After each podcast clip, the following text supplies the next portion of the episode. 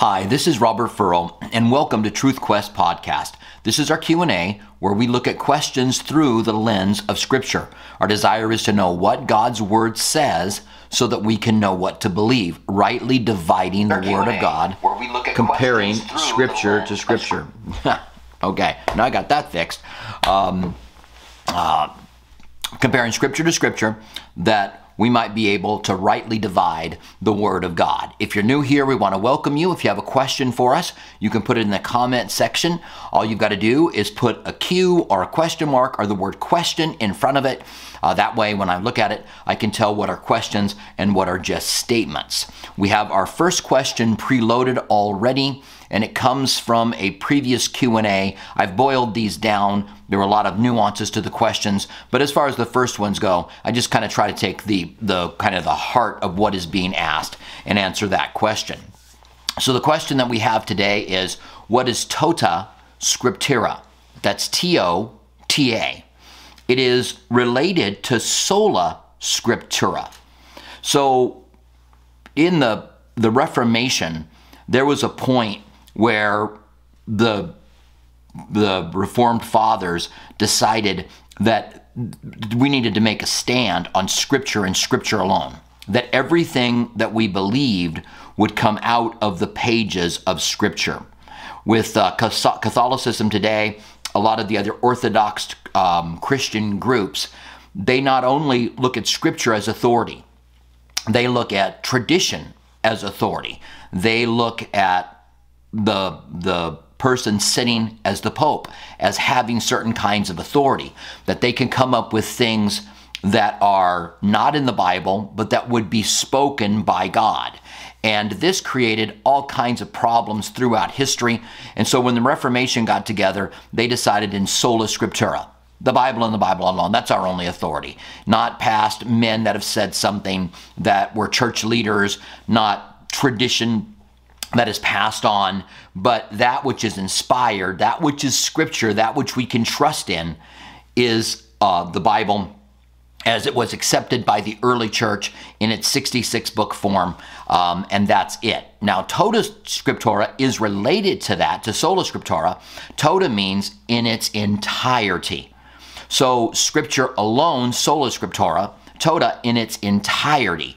That is, that we believe that all of God's Word is inspired by him. And it is all valuable for us to search and to, to apply to our lives. And remember, the way that God gave us His Word was through manuscripts. So there's comparing and contrasting of manuscripts, which is an extremely good way to get to the evidence of what was originally written. It's not only used in the Bible, it's used in all kinds of other things. So we want to make sure that we come to that place that we say, I believe in God's word and I believe in the totality of God's word. That doesn't mean that I might not think that a translation has gotten something wrong, but it means that God has inspired his word. I think probably one of the most important promises when it comes to God's word is that he will preserve it from generation to generation. That's uh, Psalms 12. Let me go ahead and pull this up for you. It's uh, Psalms 12, I think verses 5 and 6. Let me see if I can find them here. Um, uh, 6 and 7 maybe? Yeah, 6 and 7. So let me go ahead and put this up on the screen for you so you can see this. Or can you see that? Maybe you can't see that. All right, you know what? I'm just going to read it to you today because it doesn't look like that is working. All right, so here's what Psalms 6 and 7 says. It says, The word of the Lord is pure, are pure words, like silver tried in a, by a furnace, of a furnace, purified seven times. You shall keep them, O Lord, you shall preserve them from generation to from, from this generation forever. That is, God promised to preserve His word from this generation forever. And that means that this is what we put our trust in. We want to rightly divide it. Um, we believe that from Genesis to Revelation is the Word of God. Doesn't mean that there aren't problem passages within manuscripts, but it means that we take the Word of God in its totality. We are not leaving any of it out. All right? So thank you for that question that came from a prior uh, Q&A. Uh, good to see you guys here today. Uh, I hope that you are blessed by the time that you spend here. Uh, we have our first question. Good to see you guys. Um, we are we have our first question here from Matt Grossman. Matt, good to see you. Uh, Matt comes to us from Facebook, and Matt says, I asked this a few months back, but didn't know if you had time to research. In Jeremiah 22:30, God curses the line of Jeconiah, and Jeconiah or Coniah. Uh, Sh- uh, is an ancestor of both Mary and Joseph. However, in Matthew 1:12, the genealogy of Joseph, Shealtiel is listed as the son of Jeconiah, the cursed line. In Luke 3:27, the genealogy of Mary, Shealtiel is listed as the son of Neri, non-cursed line. Why does Shealtiel have two listed fathers. And if Jeconiah is the rightful father stated in Matthew, how does God's curse hold up regarding the line of Jeconiah? Thank you very much. I'm going to go ahead and close this. I might bring it back in here in a minute because I might want to point a couple of things out with it. But because it's so large, I'm just going to go ahead and close it. So thank you very much for your question, Matt. I appreciate that. So yeah, I did do a little bit of refreshing on that particular problem between Matthew and Luke. Um, first of all, there is something called a Levirate marriage. So, a Levirate marriage is where a brother dies and uh, another one of the other brothers marries his his widow and raises up a child in his name. And I believe that then the rest of the children are in his own name. And so many suggest that there is a Levirate marriage um, that has been connected to to um, to these two, and that's why you get two different fathers that are there. It certainly is one way to explain how two different fathers could be mentioned in the lineage of Jesus. There's others that believe that the curse of Jeconiah was lifted because he because of there was a repentance in his life. And and again, this I haven't really had time to to um, to research to see whether or not it's really true. I've learned not to quickly dismiss something. Now, when someone brings up something, sometimes you're just kind of like, oh, you know, you're trying to really, you know, just figure this out any way that you can. But when you start to look at the evidence, you find that there's a little bit more evidence than what you actually thought along those lines. Um, it's also been suggested that this is a different man that is named here. And that's where I wanted to bring it back up. The Shealtiel is listed uh, as the son of Ner as another one. And um, the same way there might be two Mikes today. I don't know in reading the genealogies that I really come to a good confidence that that is a good argument with it. But I do believe that uh, there is a solution to this, and I believe that maybe it is the Levirate marriage or it may be i mean it may be that there is two two children that have the same name. There's more than one name in other places within it. It's just that they're connected at the same point in time. So having two different people in the lineage with the same name it's not impossible that that could happen and have different fathers that would go around jeconiah. Um, uh, there, there are some other suggestions that get kind of lengthy. Um, but a, a, little bit more research on, on my part also and on your part, Matt. And I think that you're going to come up um, with the answers to that. And I think that God's word is true and um, that what God said to Jeconiah and his children is true as well. Although I want to look into the whole idea and concept of whether, whether or not um, there is repentance uh, that takes place there. All right. So, um, not as much time as I would like to dive into it, but I did spend a little bit of time kind of refreshing myself on it. All right, so thank you very much, Matt. I appreciate that. Uh, we have another question here from uh, Psychman45. Good to see you, Psychman. Um, question If God, if someone says God interprets scripture for them, would this be considered prophecy and subject to judgment? Doesn't uh, don't despise prophecy, judge it. Okay, so the Bible does say not to despise prophecy, but let each one judge it. So hear it and judge it. So when someone comes and says, God told me, that's prophecy. now we get to judge it. It's not like we can go back to the scriptures and go, this is what the scriptures are saying, and so therefore I don't have to judge it. So what you're asking is if I have an interpretation of the lineages of Mary, and um, you have an interpretation of the lineages of Mary, which one of our interpretations are correct? And I think the answer to that is, you know, we, we do research and we look at it and we try to make the best decision that we can make on it. Uh, however, if I say, if I want to trump our argument where we're comparing and contrasting what we found, and I say, I think that, that God forgave Jeconiah and therefore the curse wasn't in play. Someone else says, I think there was a Levirate marriage for this reason. Um, another person says that there were two different brothers and, and these brothers are, are used this name because it was a title uh, for that family. Um, but so someone might want to trumpet and go, well, God told me it was a Levirate marriage. I was praying about it and God spoke to me and told me it was a Levirate marriage. Now, that makes the rest of the arguments like all of a sudden it's like, well, okay, God, God told you, so um, must be true. And this is not, unfortunately, uncommon. There are people that try to settle their own interpretations, views of Scripture by saying, God told me what it says. Um, and yes, it is open for judgment. I can look at it and determine, I don't think that this is from God we can judge it. Now we want to honestly judge it, right? When someone that's what that's what not despising prophecy is all about.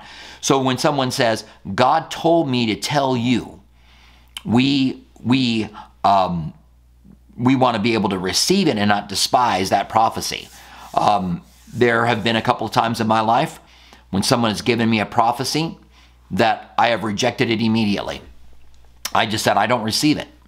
And I, I will not live under that. One of them was that there was going to be some giant catastrophe that was going to happen to me. And I just said, you know what? Maybe there will be, but I'm not going to live under that weight. I'm not going to receive that from you like every corner I turn, some horrible catastrophe is going to happen to me. Plus, with, with no time frame given to it, uh, of course something bad is going to happen to me. If the Lord doesn't come back and I die, one day people are going to go, this happened to Robert. He had a stroke. He had a heart attack. He got hit by a car. He got cancer. Something's going to happen that's going to be horrible. Um, so my judgment to that was just to be to say to them, no, I, I don't receive it. And I think that we have a strong leeway to be able to look at it, honestly look at it, and then say, I don't believe that that's from God, or I believe that that's from God, or I'm not sure it's from God, but I'm going to accept it as if it is from God, and I'm going to make these changes um, based upon it. So I do think that that's a bad argument. And I do think it would be considered prophecy. Yes, Psych Man, I do think it would be considered prophecy. And I think it's a bad argument to, to try to settle scripture by saying God told me. I mean, everybody could say that, right?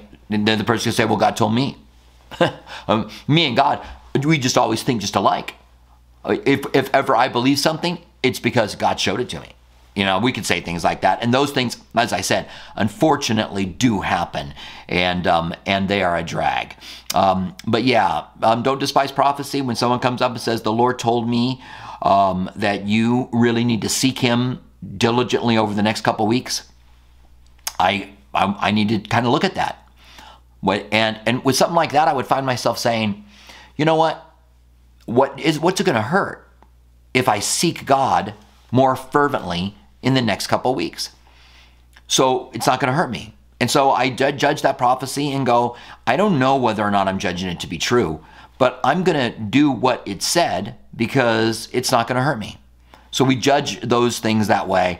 But yeah, the God told me argument, hey, it, it doesn't go a long ways. It shouldn't go a long ways with us. Um, that, you know, God revealed it to me. I think that God has spoken in these last days through his son and through the pages of scripture. All right. Thank you, Psych Man. I appreciate your question. Um, we also have a question here from uh, Jeff Levine. Jeff, good to see you. Uh, if you are new here, we want to welcome you. Consider liking, subscribing, sharing, and ringing the bell so you can get all of our new videos, get notices when our videos um, come up.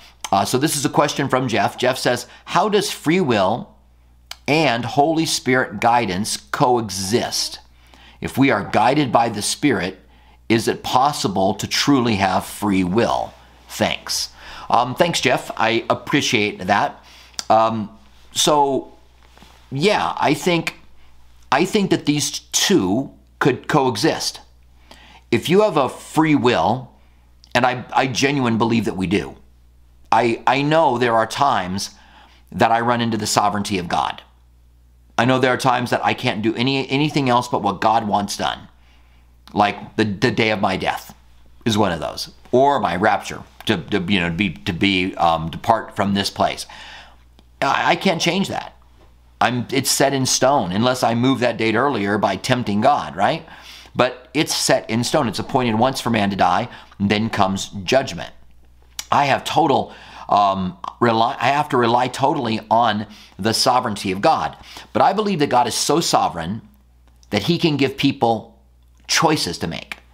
So that God says, I'm going to allow you to be able to make choices. So that if I end up buying a car, which I'm going to buy pretty soon, if I end up buying a car uh, and I buy a copper color one, um, I don't have to believe God made me buy the copper color one. God may say to me, which one do you like? Like the blue? You like the copper? What do you, what do you like? Um, you go ahead and get whatever one you like. I think that that is genuinely the case when it comes to free will. And I also, um, but I also think it's like a bubble.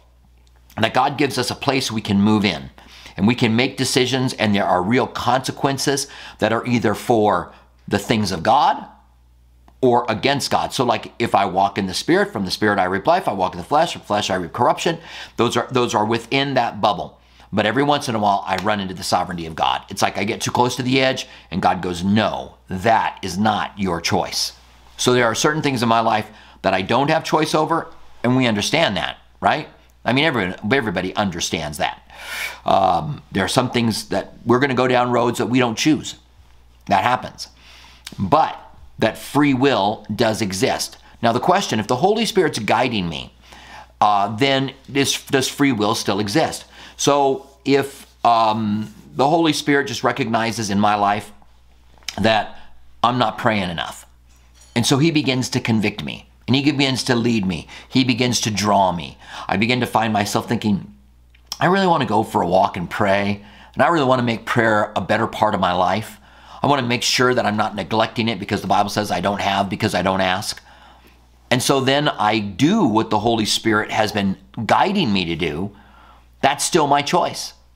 The Holy Spirit isn't making me do it, it's guidance. It's not choosing for me. I can choose to follow the guidance of the Holy Spirit or I can choose to reject the guidance of the Holy Spirit.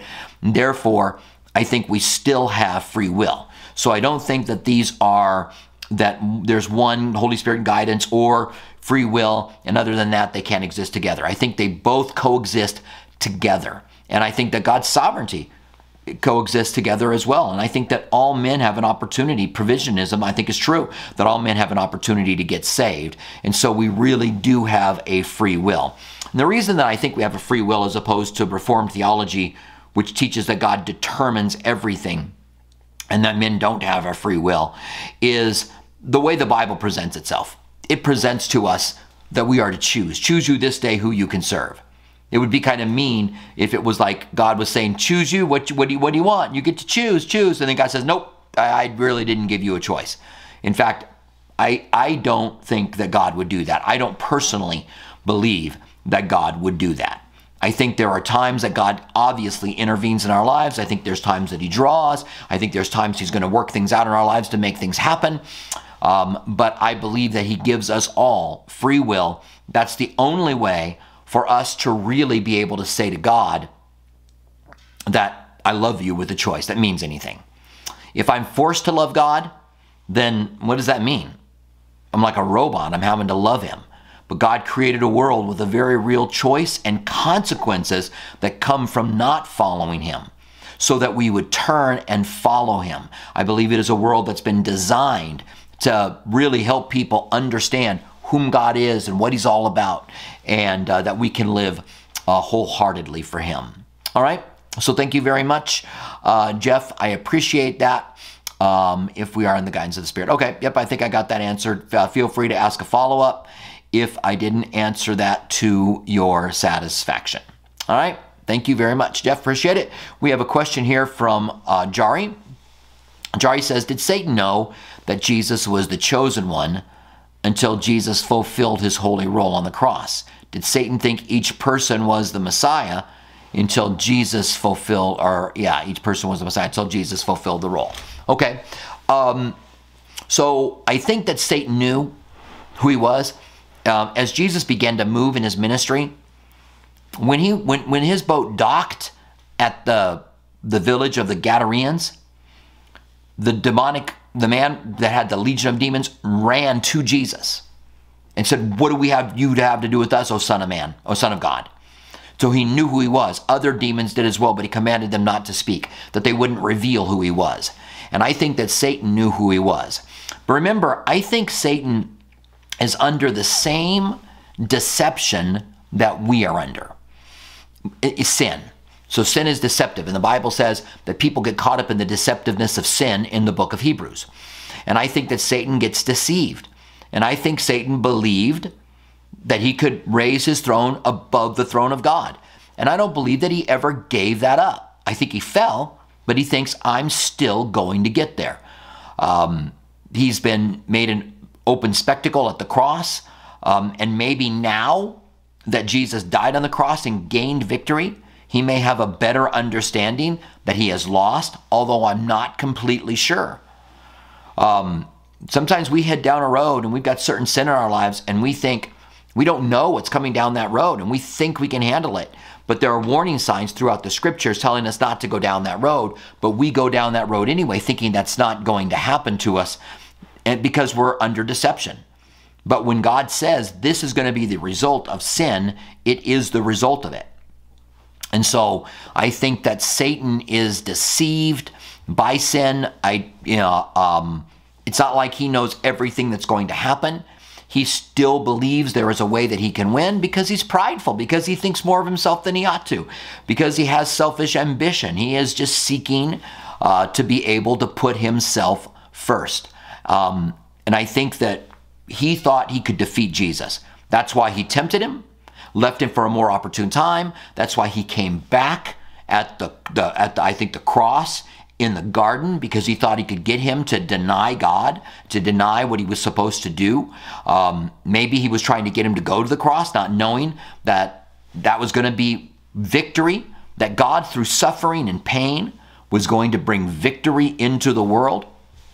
So um, I do think that he knew that Jesus was God, the Son of God, God, and that he knew that he was the Messiah.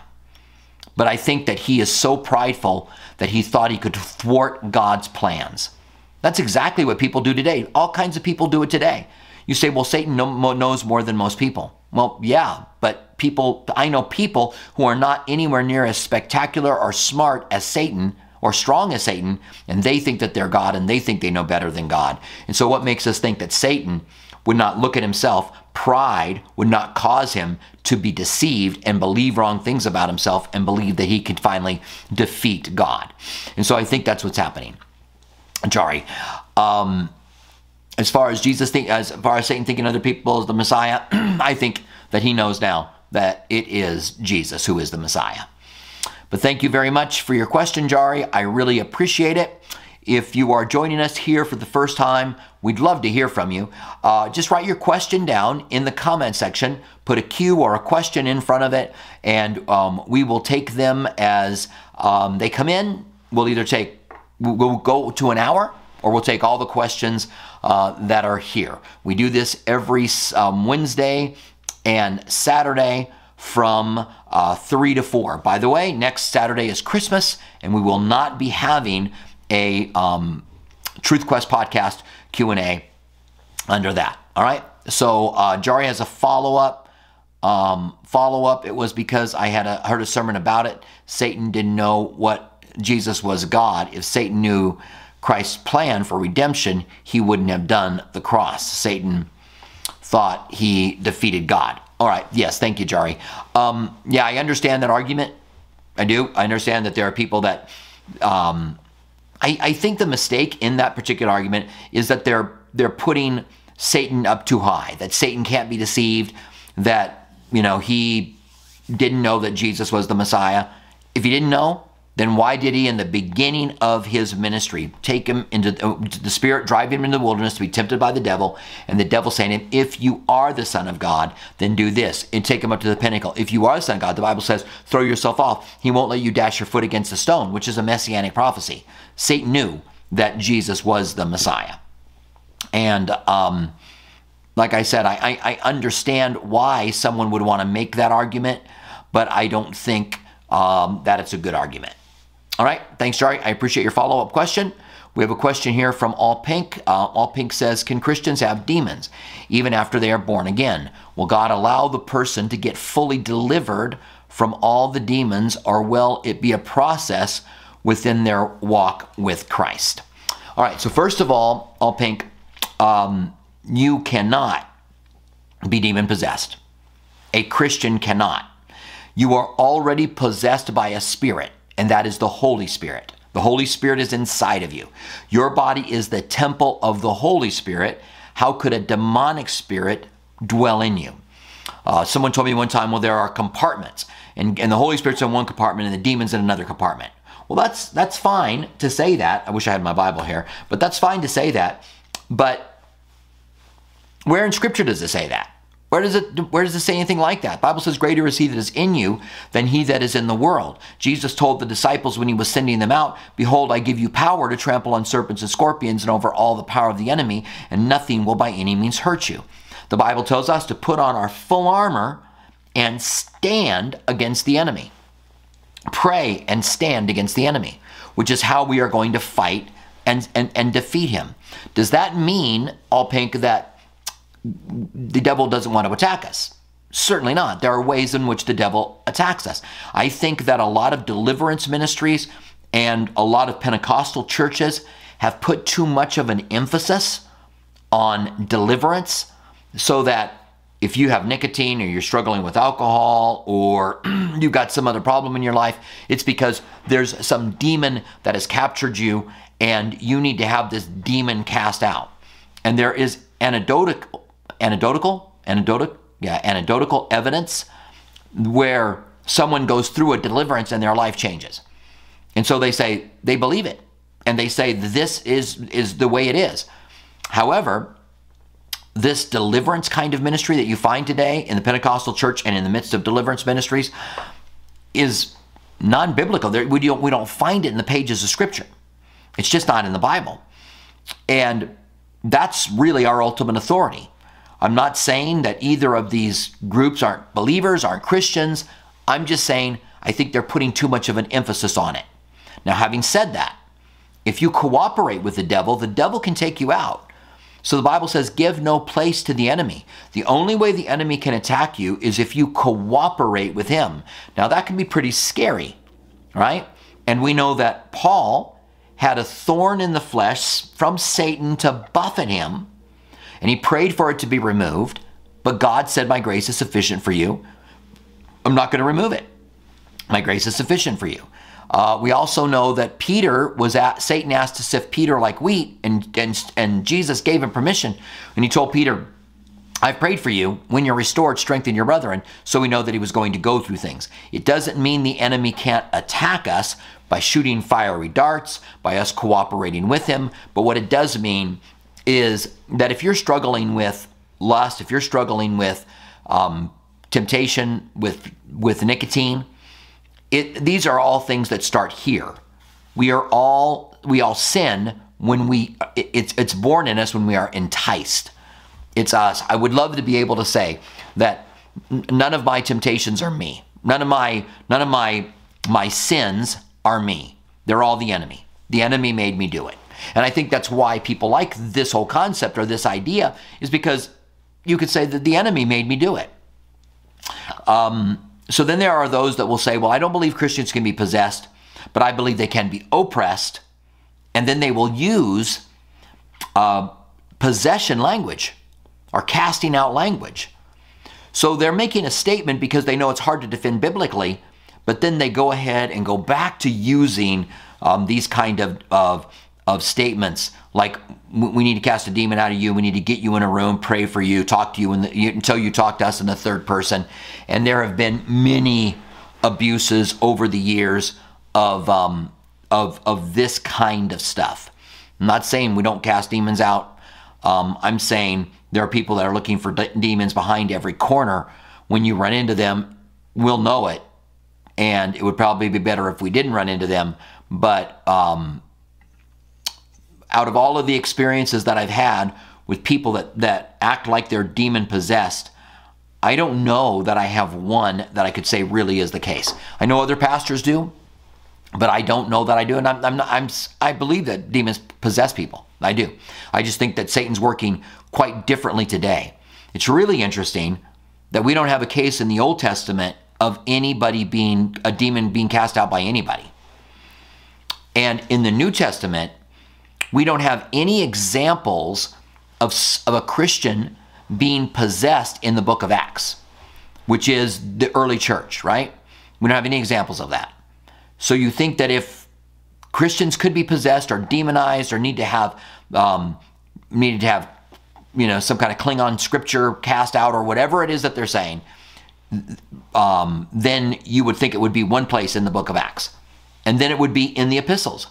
The letters are telling us how we're supposed to live as Christians and what we're supposed to put as authority and what is freedom and all of those things about how we are supposed to live.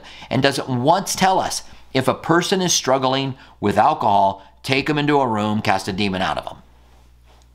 There, there, there may be demonic influences, but the main thing that's happening is the person. And I think that people look for a way to try to not have that in their lives. You know, to I mean, they're looking for a way that they would be able to say, "This isn't me; it's the enemy." And I don't think that's the case. I think it's us. And I think that we need to be careful um, when it comes to these deliverance ministries. Um, they're always looking to deliver people. That people, that's um, what they say. And um, I think that we need to just be careful when when these deliverance ministries are trying to do it. I think a lot of it is built on um, experiences. Hey, I learned that if I said I plead the blood 10 times, that a demon leaves. So I, that's what I do. I had happened and but we don't ever want to take experiences because the enemy is deceptive and he might be deceiving you. Instead, when the Bible says that we overcome him by the blood of the Lamb and the word of our testimony, it's because the blood of the Lamb has cleansed me from my sins, and now I am set free from Satan. So I don't know that I need to run around pleading the blood over people because I'm trying to get Satan to stop attacking. I also think you could the pendulum could swing the other way to where you can't see Satan's fingerprints anywhere. You just refuse to see how Satan might be involved here. So uh, Jesus told us to pray daily, deliver me from deliver us from the evil one and lead us not into temptation. And I think that that's a prayer that we should pray every day.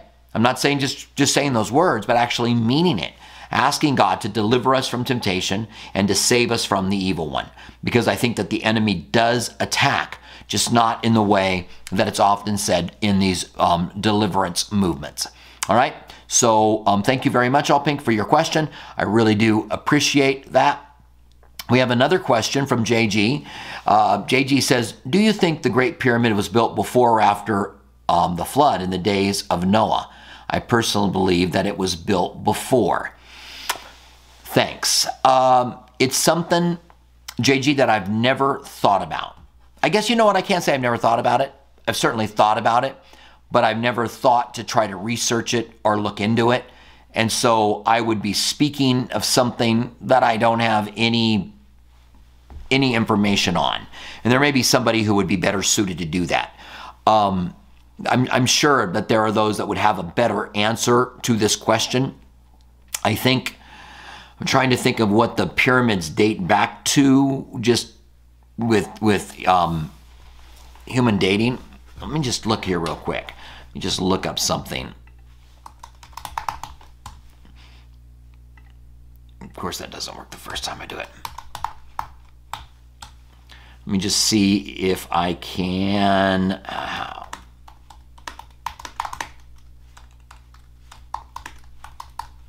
Sorry.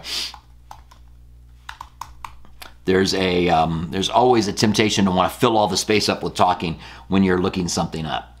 Um, so I mean, just looking it up, a quick search. Um, on on shows it to be 4,500 years old. Um, when we put the flood at 4,500 years ago, maybe more like 5,000, maybe. You know, I mean, I, I I think it's hard for us to tell. I really do. I think it's hard for us to tell.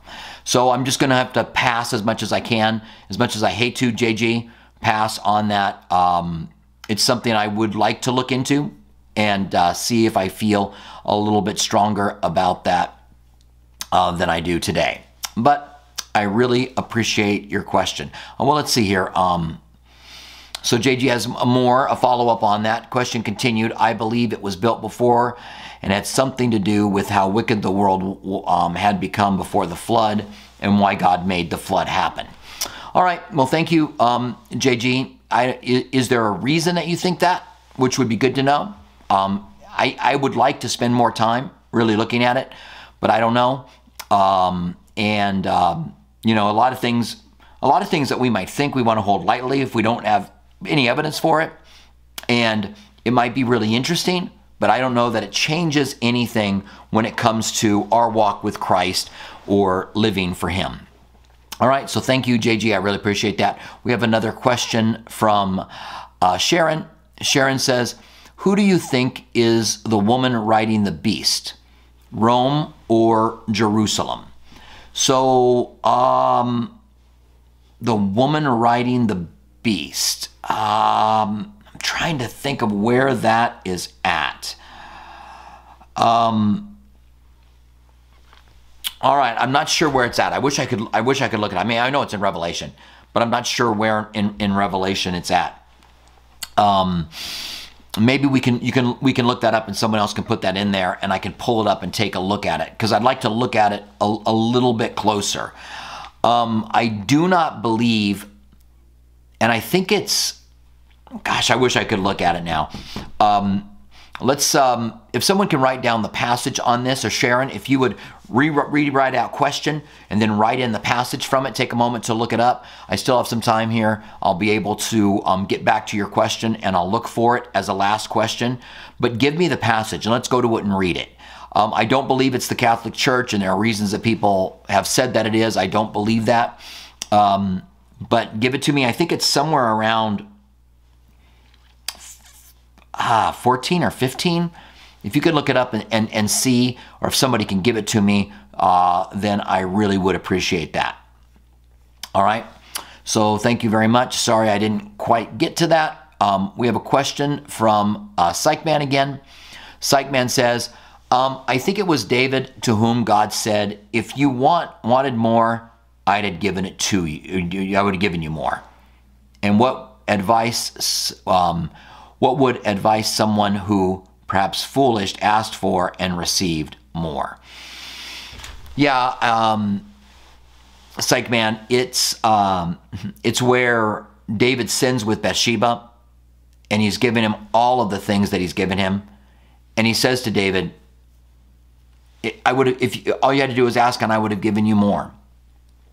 And I think it's such a strong point for us you know, there's a passage in the New Testament, James chapter 1, that talks about how, what sin does in our lives, where sin comes from. And it says, each of us sin when we are enticed, and when it is full grown, it brings forth death. There's more involved in that passage than just that. But the very next verse in James says, Every good and perfect gift comes down from the Father of lights. When we are tempted, we think that's what I need, that's what I need to be satisfied and fulfilled, when in reality, that's going to bring you destruction. It's going to bring you deception. It's going to bring some kind of devastation into your life. But every good and perfect gift comes down from the Father of lights. Everything that I need comes down from Him. And had David realized that, that God would have given him much more, and, and I think maybe we don't realize how much God would give us as well. And that David thought he needed that experience with Bathsheba, but he didn't. He could have said no to it. He could have pushed it away. And God says, I would have given you much more. And I think that there were consequences in his life. Um, when you're studying the life of David, his life really never is the same. After the, um, I just realized I got one of my lights off here. Um, hey, that looks better. Um, but um, his life would have been much better had he never done that. And um, and I love this from God. And I wonder, and I, I, I think that there's a way in which God could say that to any of us. I would have done so much more for you had you just asked. Are, are we are we asking Him? And what more could God do if we did it? And what could we avoid if we go, you know what, God says don't do that. And even though I want it in my flesh, I don't want it. Even though I'm tempted, I don't want it because every good and perfect gift comes down from the Father of lights. Everything you need comes from God. And that's something that David, at the moment that he, that he sinned with Bathsheba, didn't realize. That every good and perfect gift comes from Father of lights. And this is not from him. I might see it as a gift, but it's not. And my flesh wants it, but, but there will be consequences and destruction that will come to pass. So I absolutely, Psych Man, love that passage. I, I, love what that passage says. I think there's so much that it, it, can speak to us about the way we're living today and reevaluating our lives and asking ourselves if we really believe that. All right, so thank you very much, Psych Man, for that question. I really appreciate it. Uh, so um, we have a question from um, who knew? Who knew? We have a question from Who knew? All right, so let's go ahead and bring this in. Question Is it okay not to continually think what Satan is doing, etc., does, etc.? We, um, we know he exists, yet we choose to give all power to God and to Christ Jesus. Giving so much power and thought leaves people open. All right, who knew? Um, thank you, and uh, thank you for joining us uh, for our Q&A.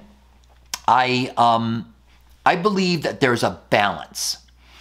You can look for a demon behind every rock, and you can ignore that there's any demonic influence at all. So the balance that we want is the biblical balance. So the Bible tells us, put on your armor that you might be able to stand against the enemy because we don't wrestle against flesh and blood, but against principalities and powers and spiritual hosts of wickedness. And so if we ignored that, we would be ignoring the scriptures. Instead, we confidently put on our armor, and we could we could cover what each step of the armor is, but we, we confidently put on the armor, and then we stand and pray. We pray and stand, and then we don't have to worry. Uh, we don't give place to the enemy. So you, you ask yourself, if I'm doing this, like when David sinned with Bathsheba, he gave place to the enemy in his life, and the enemy likes to bring in destruction. He like he is the tempter, and then he's the accuser. He after he tempts us and we give in, he's the accuser that comes in after it. So we want a real balance. Um, the uh, I think it's First John five says that if anyone's in Christ, the evil one cannot touch him. It says you don't sin, and the evil one can't touch him.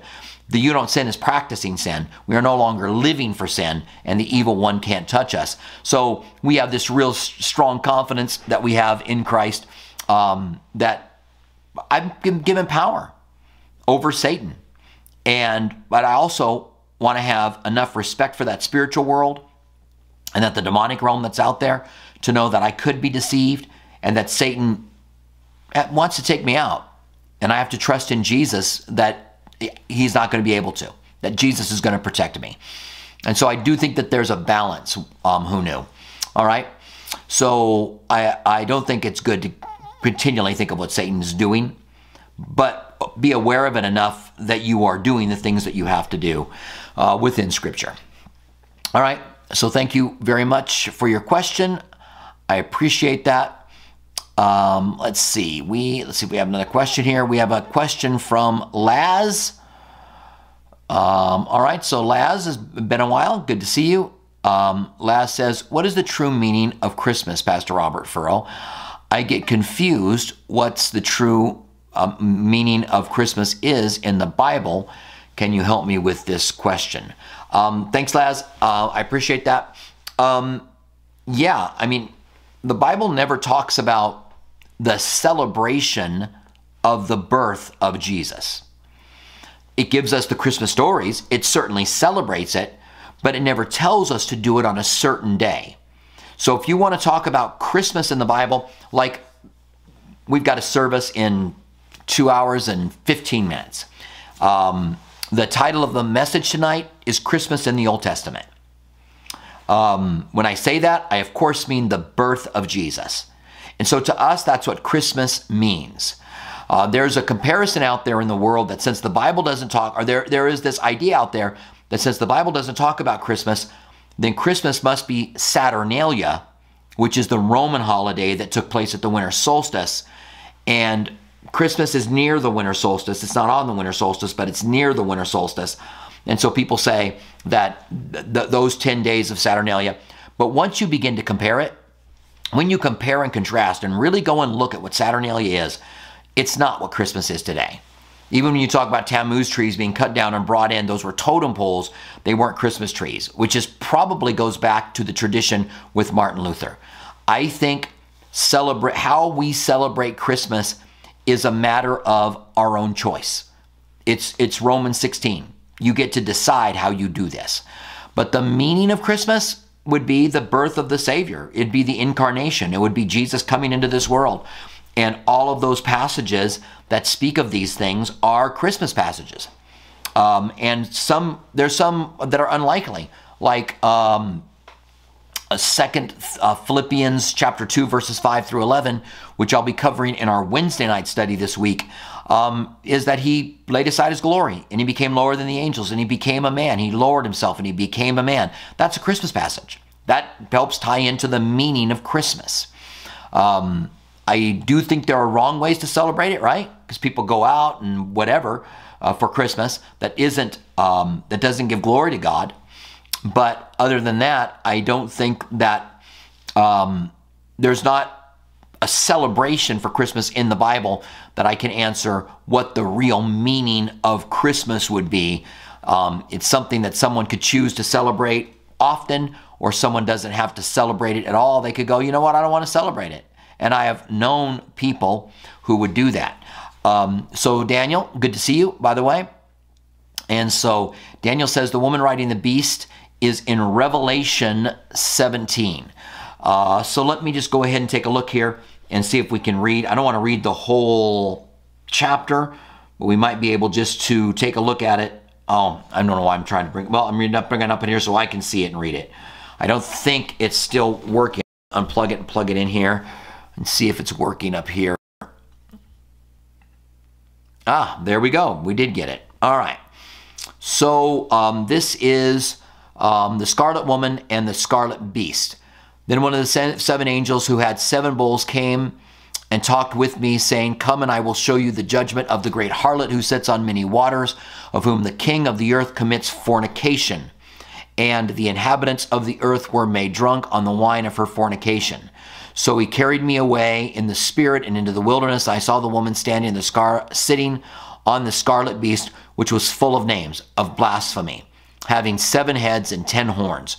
The woman was arrayed in purple scarlet and adorned with gold and precious stones and, and pearls, having in her hand a golden cup full of abominations and the uh, filthiness of fornication. And on her head was the name that was written Mystery Babylon the Great, the mother of harlots and the abomination of the earth. And I saw the woman drink with the blood of drunk with the blood of the saints, with the blood of the martyrs of Jesus.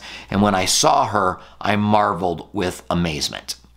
All right, um, the meaning of the woman of the beast. Um, but the angel said to me, um, Why do you marvel? I will tell you the mystery of the woman and of the beast uh, that carries her, which has the seven heads and the ten horns. Uh, the beast that you saw was at, um, oops, that come from the bottomless pit. Um, let's see if we can, um, to dwell on the earth. Here is the mind which has wisdom. The seven heads are the seven mountains, and the woman who sits there, also the seven kings. Five have fallen, one is, and the other has yet to come. And when he comes, he must continue for a short time. Then the beast that was not. All right. So, okay, thank you, Daniel, for that information here and I'll, I'll kind of give you what I think is going on there. Um, again, you know, you're answering questions off the top of your head. Sometimes you're really familiar with a text because you, you, you, you read it recently. I haven't read this in a while and I haven't considered it, but it's a mystery, right? So it's a mystery Babylon. So, and and the the harlot has some mystery to it as well. Um, but I do believe that this is false religion, and I, the reason they say there are that it could be Rome or Jerusalem is because there's seven hills, and it talks about seven hills here. Rome is built on seven hills. Jerusalem is built on seven hills. So they think it could be one or the other. I think um, it may be Rome, and it may, or it may be. I don't think it's the Roman Catholic Church, but I think it could be Rome or it could be Jerusalem. I think these both could be a center of where people believe. And um, I think that this woman has some other connotations to it as well. So I don't want to say too much just because I don't want to get it wrong. All right. Um, all right. So I'm gonna I'm bringing another question here from um, Hunu. Hunu says, "How do you respond to people who attend church, Bible studies, etc., who think they know all about God and yet they openly talk bad about other people. So here's unfortunately, you know, what's new. Um, there are believers still do things that aren't wrong, that are wrong. They still do sin. They are being sanctified. And so if you are in a church or a Bible study and people start openly talking bad about people, it might be good just to point it out. Just to say, you know, try to find a way to be respectful and respectful to leadership, but to say something like, I'm not really sure it's good that we would be talking about this person. This feels to me like it could be gossip. You kind of find a respectful way um, to challenge it. If you end up in a church and a Bible study that won't stop talking about people, that won't stop gossiping, that won't stop talking about people, then it might be time to leave that church. You might there are there are times to go, and I don't think that should be taken lightly, and I don't think it should be done quickly. But there are times to go, I need to go find another fellowship because this is not healthy. But I would, in a very respectful way, approach them, find a way to be able to say, I don't think um, that we should be talking about this person now without them here or um, you know a lot of times when we're gossiping we, we, we say we started off with don't don't tell them don't tell who i'm telling you. And i always think that's a mistake. And i always try not to let people put me under that restriction. When someone says to me listen i'm, I'm going to tell you what so and so said about you but you can't tell them i will respond with then, then please don't tell me. I don't want to know. It doesn't help me any. If i if someone says something bad about me and i can't go to them and say why did you say it because you don't want me to know, then why do I need to know that information? That it's just information I don't need to know. We think we want to know everything. Well, I don't want to know. I don't want to put myself because later on, if I find out what was said, I can go to them and talk to them. But if I promise them I'm not going to talk to them, now I'm under that vow that I took, which I don't want to take a vow to put myself under those things. So thanks. Um, what's new? I hope that helps. Um, find a respectful way to go and talk with them all right. Um, and I see Sharon talking about Dave Hunt thinking um, that the the uh, the woman that rides the beast is the Catholic Church. Um, yeah, Dave Hunt has been how long has been he, he's he's deceased a while ago. Um, and it was a popular teaching in the late 70s and the early 80s that the woman on riding the beast was the Catholic Church. And I think that this has been suitably refuted today. Um, even though I will tell you that I need to go and do a little bit more research on it and and be able to really dive into who I think um, that that woman is. Um, and I like Dave Hunt, by the way. Um, I had had him at the church, had him share at the church. I really like him, but that doesn't mean that we have to believe everything um, that they believe. All right. So um, thank you very much. Um, and uh, let's see, we'll get to um, another question here. Um, we have a question from Light Skin Patriot, which says, um, Why do you think a lot of Christians strongly focus on the love of God and His mercy, but tend to minimize the wrath and the justice? Um, thanks uh, I um, I think that this whole thing has been flipped. I think there was a time, um, D.L. Moody in his early ministry talked about judgment and the wrath of God. Um, the very famous uh, sermon, Sinners in the Hands of an Angry God, fall back on that. And that someone challenged D.L. Moody during his ministry to focus on the love of God.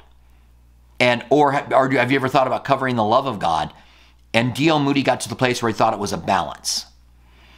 That the love of God needs to be emphasized because the Bible tells us that God, why we were still sinners, Christ died for us. Why we were still sinners, and God, and they demonstrated His love for us, and that God so loves the world. So there's there's a, a way in which God loves every person that is in the world, but the Bible teaches that every person that doesn't know, that hasn't been born again, is under His wrath, and is going to be judged. And so part of this um, would be studying the Word of God in its entirety, covering the Word of God in its entirety, and being able to make sure that you don't overemphasize the love of God or the or the the judgment of God, the wrath of God, but that you use a balance of what the Bible has to say. And I think that to a lot of degrees, um, that just depends on what is. Um, a lot of times, it just depends on um, where you're at in the scriptures and what kind of things um, that you want to that you want to emphasize. All right. So thank you very much. I appreciate that. Um, so let me go ahead and see if I've got um, another question that's here. Uh, all right. Um, so let me go ahead and take a look at a question that I've got prepared uh, for today. Um, we talked about Tota Scriptura in the beginning which is instead of sola scriptura, which is that I believe in scripture alone. I don't take anything else as an authority. Tota scriptura is that I take all of God's word, not I don't I don't cut out certain parts of God's word.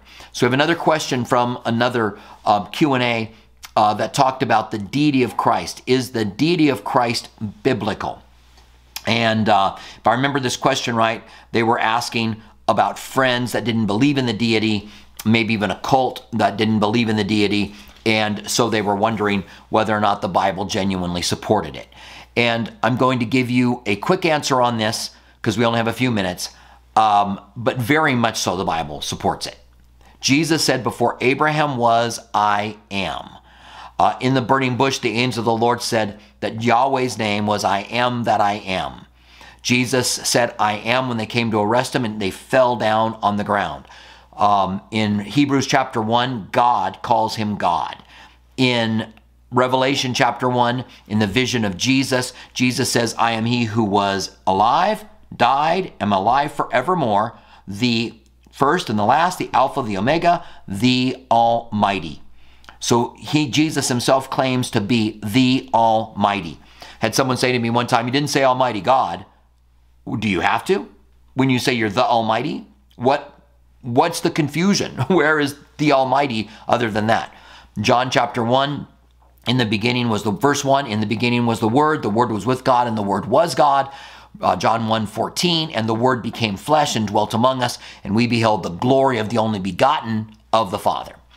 And so, um, uh, Colossians, all things were, uh, he is the express image, Jesus is the express image of the invisible God and all things were created by him, for him, and through him. John chapter 1 says everything was created by Jesus, and without him, there's nothing that was made. So we know that Jesus isn't the first one made, and then Jesus made everything else because Jesus was not made. He wasn't created. And without Jesus creating it, there's nothing uh, that was created at all. Um, Thomas, when he saw the scars in the hands and the side of Jesus, fell down on the ground and said, My Lord and my God. There are a couple of passages in the Bible that talk about our great God and Savior, the Lord Jesus Christ, where he's directly called God, our great God and Savior. As I said in Hebrews chapter 1, God calls him God, and it talks about Jesus being superior to the angels. Uh, there are many other passages that deal with the deity of Jesus. The deity of Jesus is extremely biblical. Um, when he was standing before Caiaphas, Caiaphas said, Are you the Son of God? They knew the Son of God was a reference to deity. And Jesus said, It's as you say. But from here on out, you will see the Son of Man coming on the clouds of glory. And in Daniel 7, the Son of Man comes on the clouds, which is a, just the word for a human. A human comes on the clouds, joins the Father. This is the Old Testament, Daniel chapter 7, and is given dominion and power and glory in a kingdom. Jesus said to Caiaphas, From here on out, you will see the Son of Man coming on the clouds of glory, given dominion, power, and a kingdom. He was claiming to be the Son of Man that joins the Ancient of Days and sits on the throne. The Old Testament also has a lot of complexity in it. The angel of the Lord, who speaks as an angel of the Lord, but also speaks of God as God. The um, Genesis 1 uh, 25 and 26. Let us create man in our own image. Let us go down and see what man has done um, in Genesis chapter 11. Uh, so there's so much that you can just really point to as being uh, the divinity of Christ. All right? So, um, thank you very much for your questions today. Uh, really have enjoyed spending some time with you. I hope that you guys are blessed for the rest of your day. Uh, we have a service in two hours. We'd love to have you join us. It'll be live at our East and West campus, 6 o'clock and 7.15. You can look up the times at calvarytucson.com. Um, and also, um, if you want to join us online, then you can join us YouTube, Facebook, uh. You'll be able to watch online and interact um, with pastors that are there um, during that time. All right? So just kind of taking a look here to see. I see there are other questions here that we did not get uh, into. Um, I'll take a look at those and see if I can add them for first questions uh, later on for the Q&A. So I'm going to sign out. God bless you guys. Stay close to Jesus. Um, let's seek after him, put on our armor, pray that we would be delivered from the evil one, um, stay balanced in the aspect of Christ being our Savior and our protector and us not giving place to the enemy. All right? God bless you guys. I'm out. We'll see you later on.